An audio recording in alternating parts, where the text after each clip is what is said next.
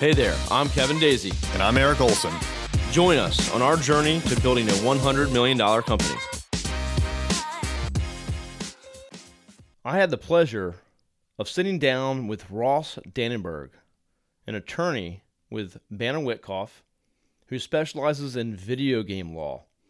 Enjoy the great conversation I had with Ross as he tells about the cool things he's doing to grow his practice. I'm Ross Dannenberg. I characterize myself as an IP lawyer, sort of in the as an entrepreneur. You know, I'm an entrepreneur masquerading as an IP lawyer, I guess.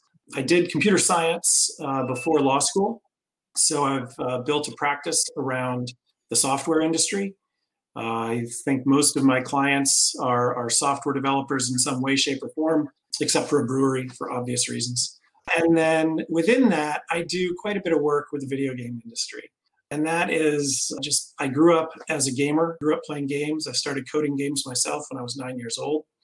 And so when I started practicing law, I basically, after about uh, five years of practicing law, I said to myself, well, wait a minute, there's got to be a way to play games in law too. And that's when I, I founded a blog, patentarcade.com, that sort of tracks the cross section of intellectual property and video games.